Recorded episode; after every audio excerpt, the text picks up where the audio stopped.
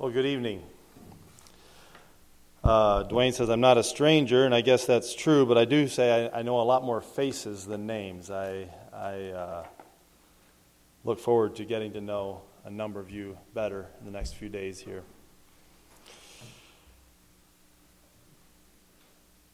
I sought for a man.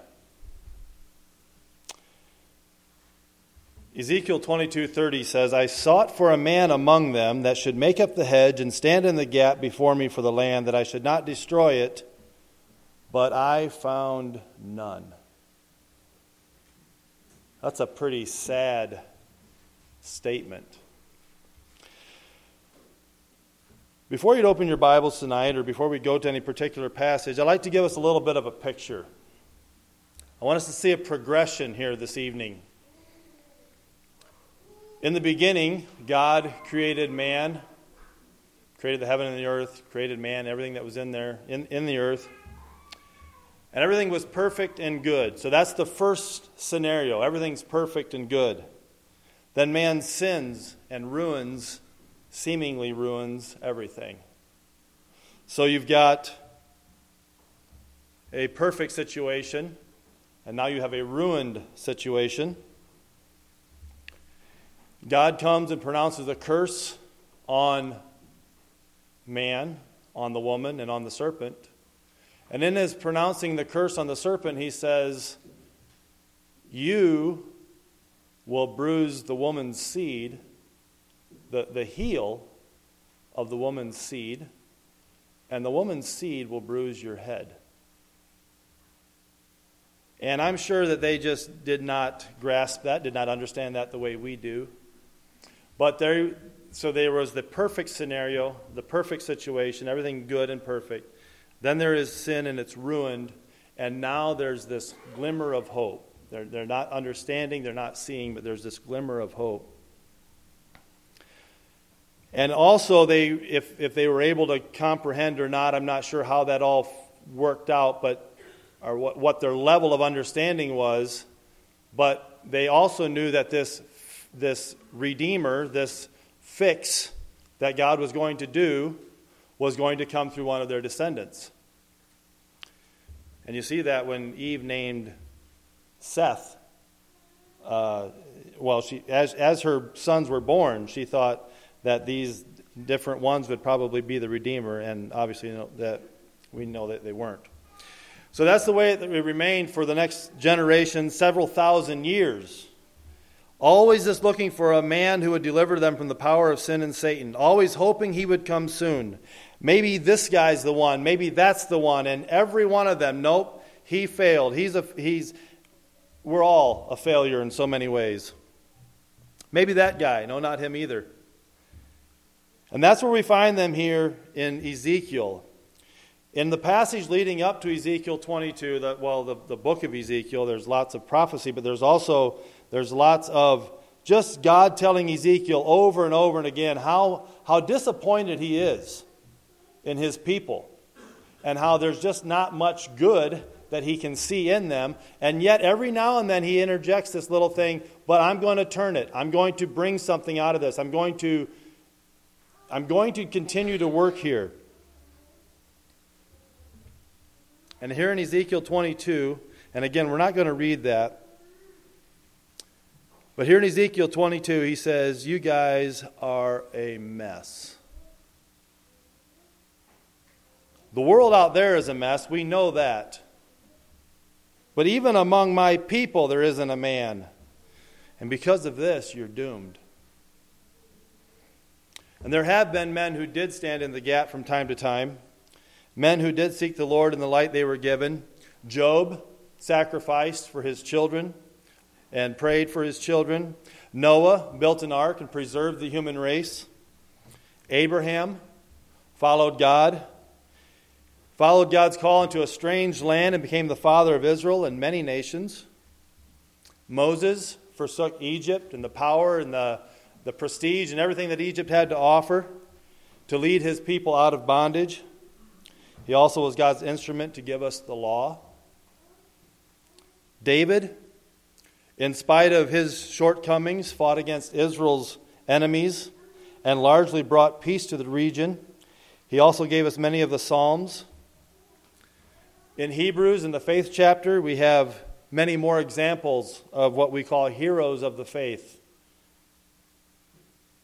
But there was still never the man, the one. One by one, they failed. They, they, even if they wouldn't have, in our way of thinking, come short, they simply were not. They were not all that the Redeemer needed to be.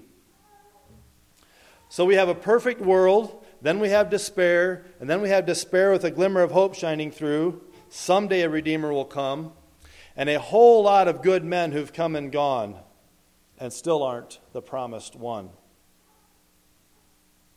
In Isaiah, we had a lot of, a lot of prophecies concerning the coming Messiah. And I was telling Terrell a little bit before, uh, as, a, as a speaker, you're never supposed to apologize. I guess I won't apologize, I'll just explain. I thought I had my message about ready for this evening, and as I was going over today and, and adding and so on, I just, uh, I really started feeling like that message was going to work better for Sunday's message. And so most of what I have here today I put together this afternoon, and I really would have liked to have it on a PowerPoint so that all these different verses could be up on the PowerPoint because it's really going to be hard to turn to this many uh, verses. But I'll try to read them in a way that makes sense, and if you want to try to follow along, you can. Um, Isaiah 59, we have prophecies concerning the coming Messiah. Isaiah 59 and again, I'm picking verses out, and I don't think I'm being unfair to the context, but we simply don't have time to read all the verses. So Isaiah 59 1 says, Behold, the Lord's hand is not shortened, that it cannot save, neither his ear heavy, that it cannot hear. But your iniquities have separated between you and your God, and your sins have hid his face from you, that he will not hear. And then in the following, so again, what I, what I want us to see, what I want us to feel here is the, the state of of, I don't know if you can call it despair if you know there's a Redeemer coming, but the, the need of a Savior, the need of a Redeemer, the need of the man to come and redeem Israel out of their bondage. So, and then here in Isaiah, he says, The Lord's hand is not shortened that he cannot save, neither is ear heavy that it cannot hear. Your iniquities have separated you. Now, dropping down to verse 16. In those verses between 2 and 16, he listed just a whole string of things they've done and said that have separated themselves from him. Verse 16, and he saw, this is speaking of God looking at his people, and he saw that there was no man, and wondered that there was no intercessor. Therefore, his arm brought salvation unto him, and his righteousness, it sustained him. For he put on righteousness as a breastplate, and an helmet of salvation upon his head, and he put on the garments of vengeance for clothing, and was clad with zeal as a cloak. Verse 20 And the Redeemer shall come to Zion, and unto them that turn from transgression in Jacob, saith the Lord, As for thee, as, as for thee, this, I'm sorry, as for me, this is my covenant with them, saith the Lord. My spirit that is upon thee, and my words which I have put in thy mouth shall not depart out of thy mouth, nor out of the mouth of thy seed, nor out of the mouth of thy seed's seed, saith the Lord, from henceforth and forever. So again, maybe a little more light, a little more understanding, but what exactly does this Redeemer look like? Now go with me to Malachi. Go to Malachi 4.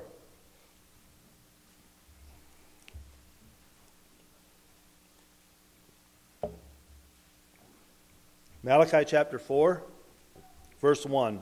And again, we're not going to read all the verses here.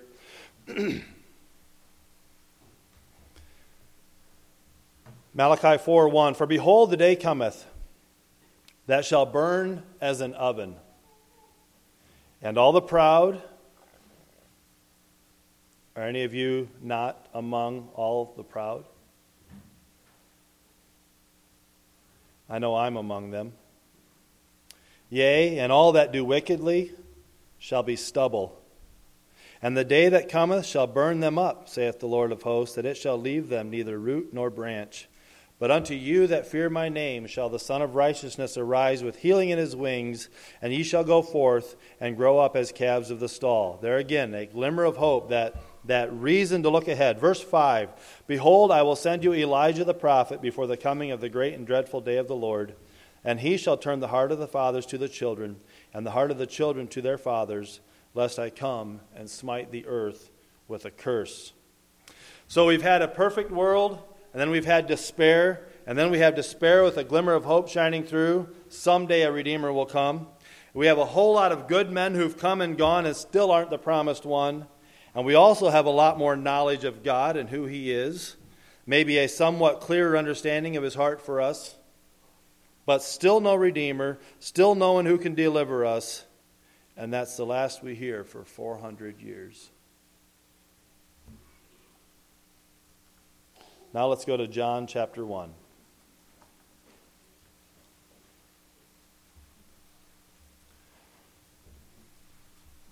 Four hundred years. I don't think I, I, I know for me, and I suspect for many or all of you, it's easy for us to read the stories of the children of Israel and, and all of that, and just it just goes in one ear and out the other, you might say. 400 years. The United States have been in existence for about 250. And that's a long time, we think. Well, if, if we're in the, in, the, uh, in the shoes of the children of Israel, that we still have 175 years, 150 years to go before the next word from the Lord. It wasn't a good time. John 1, verse 6 there was a man. God said, I looked for a man, I couldn't find one. John 6 1 or John 1 6, there was a man sent from God whose name was John. The same came for a witness to bear witness of the light that all men through him might believe. We've got him. Finally, after 400 years of silence, there's a voice, a prophet, and it's him. The next verse says, He was not that light. Oh, it's not him either. But was sent to bear witness of that light. Can you imagine the up and down feelings here? And I, I know that there was, with the Pharisees and, and all of that, there was, there was pride, there was jealousy, there was I don't want you to have disciples because I want people to follow me. And I know there was all of that. But I think in the back of all of their hearts, there was a longing. Now, they had the wrong concept of, of the Messiah, they had the wrong idea of this Messiah that was going to come and establish an earthly rule and defeat the Romans and, and make them kings with him and so on. But they all wanted John or somebody to be the real deal. They're ready for this, they're longing for this. And John comes and he seems like, he, I mean, obviously, he's different. He's got something about him. And then he says, No, I'm not him either. I'm just a witness to him. I'm, I'm, I'm here to tell you who he is and what about. And I can just imagine that they might say, I wonder how long this next stage of waiting will be. So now let's go down to verse 19. John 1 19. And this is the record of John. This is what John told them. This is the record. This is his testimony. This is the record of John when the Jews sent priests and Levites from Jerusalem to ask him, Who art thou? And he confessed and denied not, but confessed, I am not the Christ. Have you ever had anyone tell you something that you didn't want to be true? You know it's true, but you really don't want to hear them tell you it's true? You'd rather be convinced otherwise? Was there something in these Pharisees? And again, I realize there was all the jealousy and all of that, but, but just putting that aside for a moment, was, was there something in their mind that just wanted somebody to say, I am the Messiah? Let's go. Let's, let's conquer. Let's reign. Let's something. And he says, No, I'm not him. And I, I wonder if, if there was a little bit of, of if that had to play some into their frustration, this, this longing and all of that, and he, he again says it's not him. So now, verse 21 And they asked him, What then? Art thou Elias? And he saith, I am not. Art thou that prophet? And he answered, No. Then said they unto him, Who art thou? That we may give us an answer, that we may give an answer to them that sent us. What sayest thou of thyself? He said, I am the voice of one crying in the wilderness. Here he's quoting from Isaiah Make straight the way of the Lord, as said the prophet Isaiah. And they which were sent were of the Pharisees. And they asked him and said unto him, Why baptizest thou then, if thou be not that Christ, nor Elias, neither that prophet? John answered them, saying, I baptize with water, but there standeth one among you. Now it's current.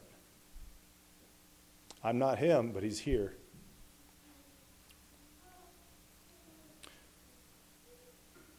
There's a verse comes to mind that says, The people heard him gladly.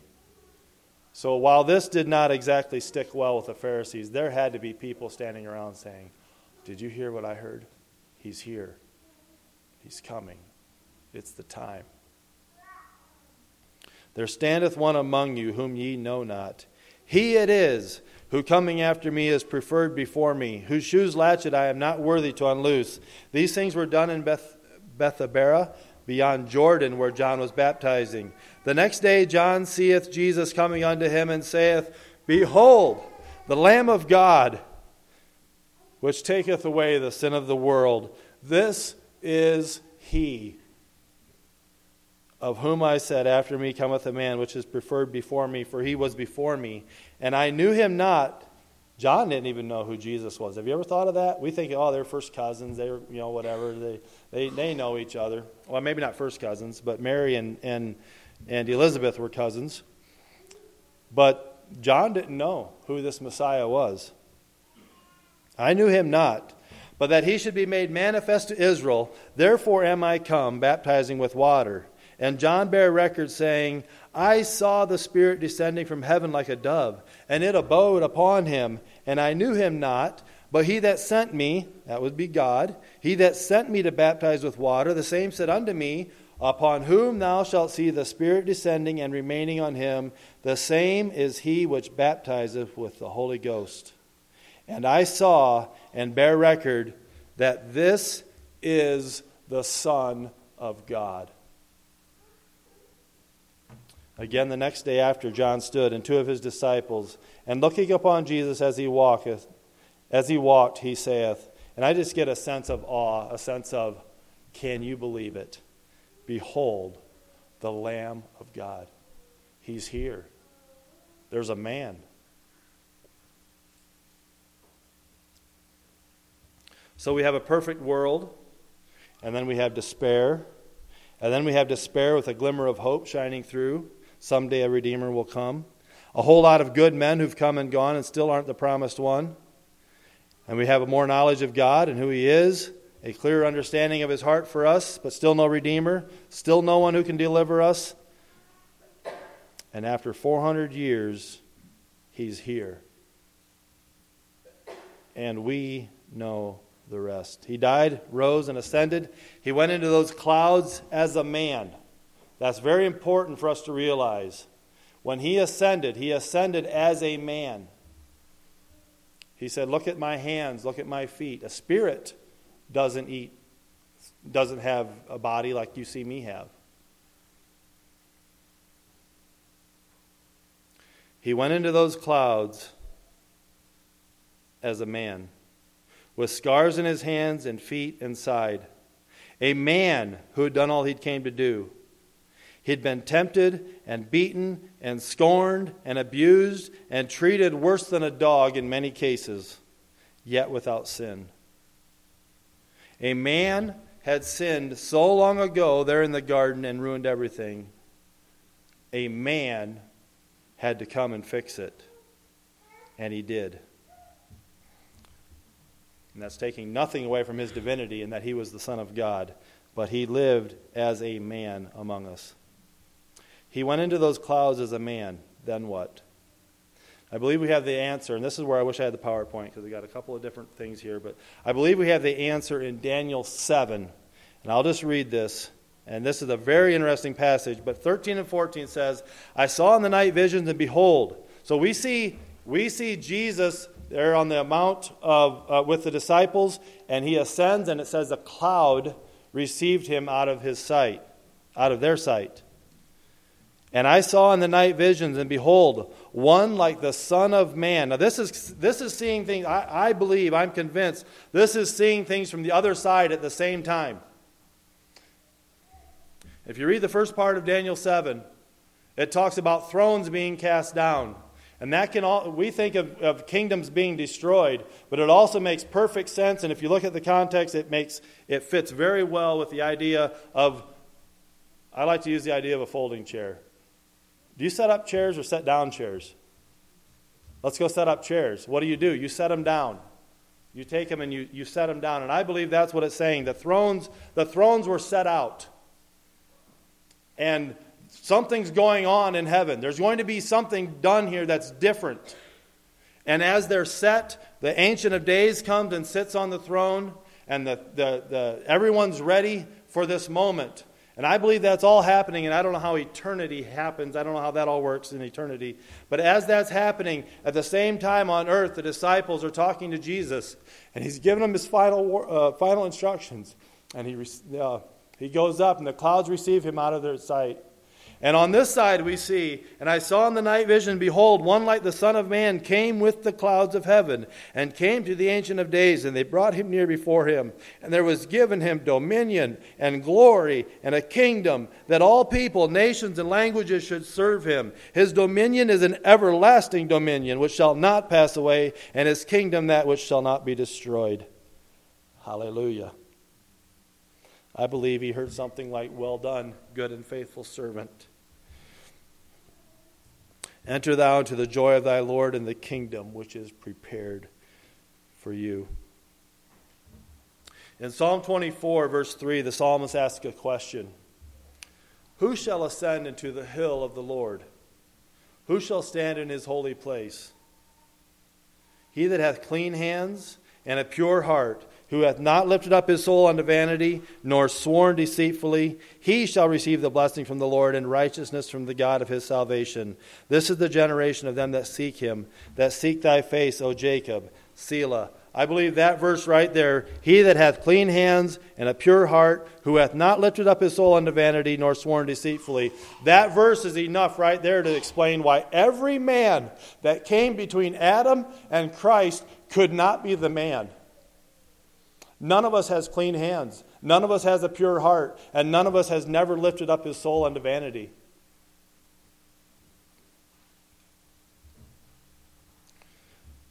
Verse 7, and I believe again this is, this is showing us a picture of when Christ came. Every man between Christ, or between Adam and Christ, if he had gone to the throne room on his own and said, Lift them gates up, the response would have come back Who is it? And I walk up and I say, It's Dana Stauffer, not the one from Indiana, the one from Centerville. And they say, Sorry, you're not making it. Well, I know Terrell. That's for sure not making it. We can't do it. If any of us walks up to those gates and says, Because of who I am, because of what I've done, because of whatever, it's not good enough. Jesus Christ, the man, walked up to those gates and said, Lift up your heads, O ye gates, and be ye lift up, ye everlasting doors, and the King of glory shall come in. And the voice from the other side, Who is this King of glory? The Lord, strong and mighty, the Lord, mighty in battle. Lift up your heads, O ye gates, even lift them up, ye everlasting doors, and the King of glory shall come in. Who is this King of glory? The Lord of hosts. He is the King of glory. And those gates lift up, and the King of glory, with no merit from anyone else, no one giving any explanation, and having no, no one asking questions. He walks into the throne room and assumes the throne on his own merit and because of what he did.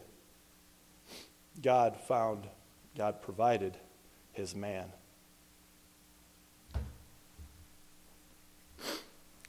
So, what does this all have to do with choosing a man and ordaining him to the ministry?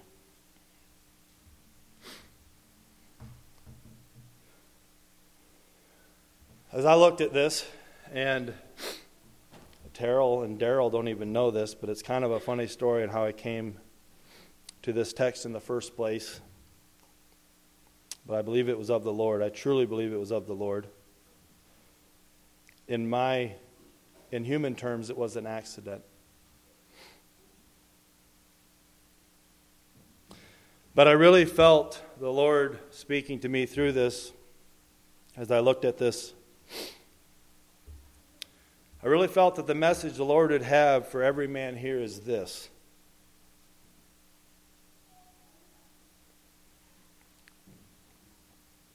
Maybe I should say this first. I want to give you just a little bit of where I'm coming from. I've been in the ministry since 2009. I was ordained as bishop in 2014. And I actually today went online and listened to Terrell's message that he gave here a month ago or so on the qualifications for a minister. And I want to say, first of all, I would say an amen. I, I really appreciated the message, and I, I'm not taking anything away from that message at all.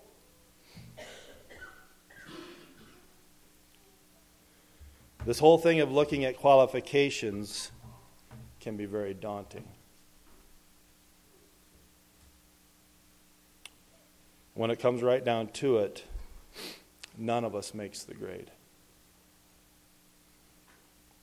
Any one of us who's been in the ministry for more than about five minutes will tell you we don't cut it.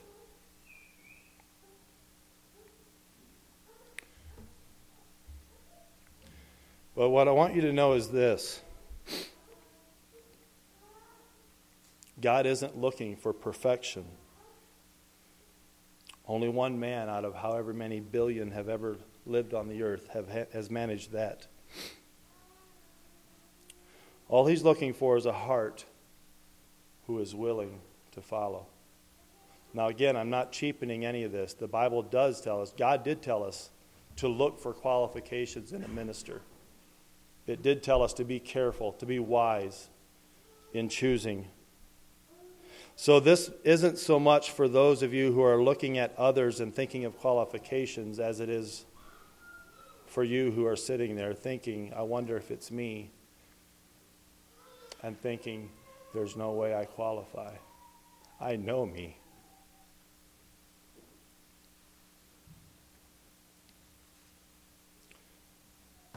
You aren't perfect, but will you follow? Can you trust? Are you willing? Christ did the hard thing, the thing only He could do.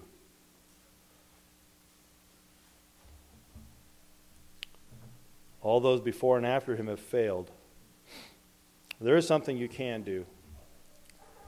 You can look to Jesus.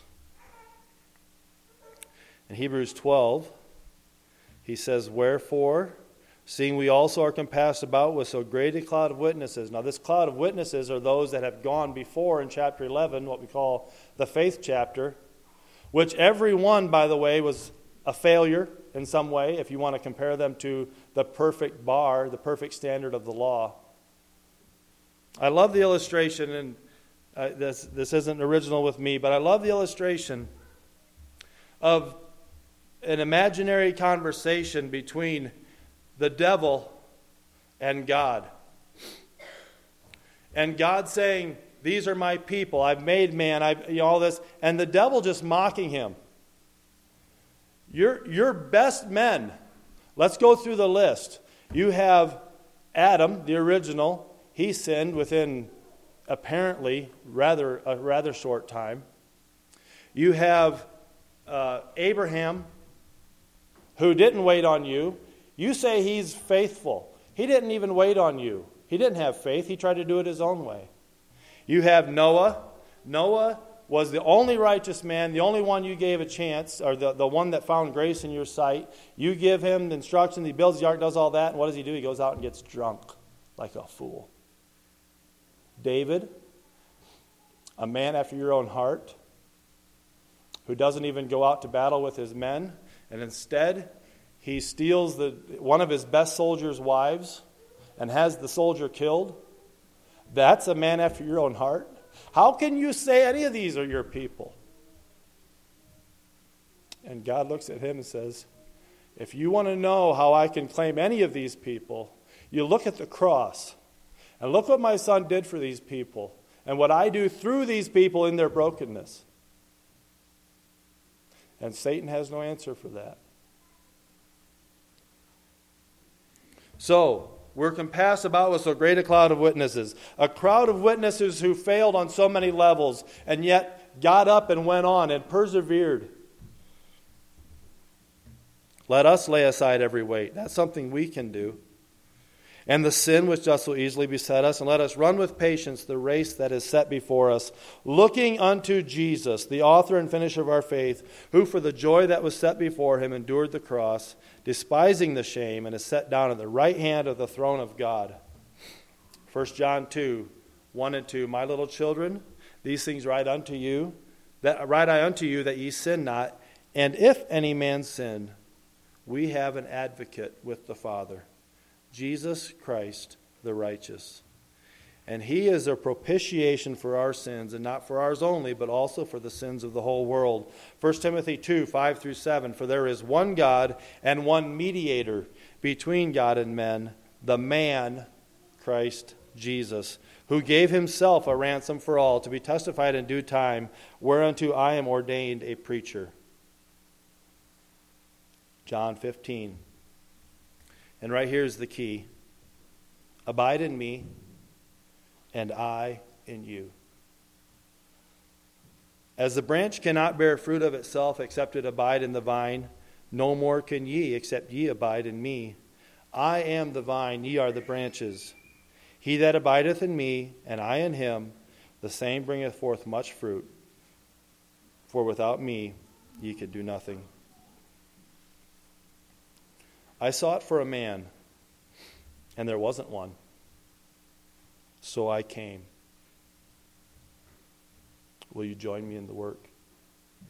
Can you hear Christ calling? There wasn't a man, there wasn't one that could do it. I came. I was that man. Will you join me in the work? Come unto me, all you that labor and are heavy laden and I will give you rest. Take my yoke upon you. That, that taking my yoke upon you, the idea there is the, the, the, the double yoke of two oxen. You have the bar across the top and the loops underneath, and you put one, put one loop over each, each the, the neck of each animal, and they work together. And this isn't Jesus saying, okay, I'm the plowman. You come and get in my yoke, and you're going to pull my plow. The way to train an ox or a mule to the plow is to put him in a yoke with an older, experienced ox or mule. And that young one might buck, he might thrash, he might pull, he might fail and he might do well. But the old one is steady and stronger and able to just keep it going. And eventually, the younger one learns if I don't resist, it doesn't hurt. If I work with him, it's easier. And eventually, they're working together and things are going well and they're productive together. And Jesus is standing there saying, Take my yoke upon you. I'm in the plow. I'm not, I'm not sitting on the plow asking you to pull it. I'm pulling the plow. I've got my head in the yoke, and there's an open spot.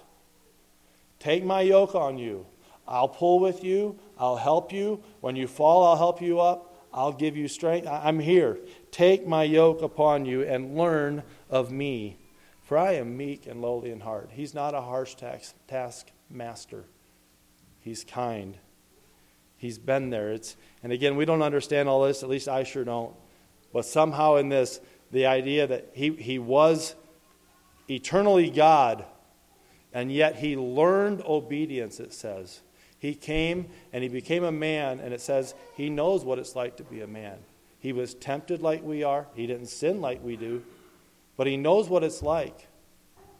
And he says, Father, it's hard.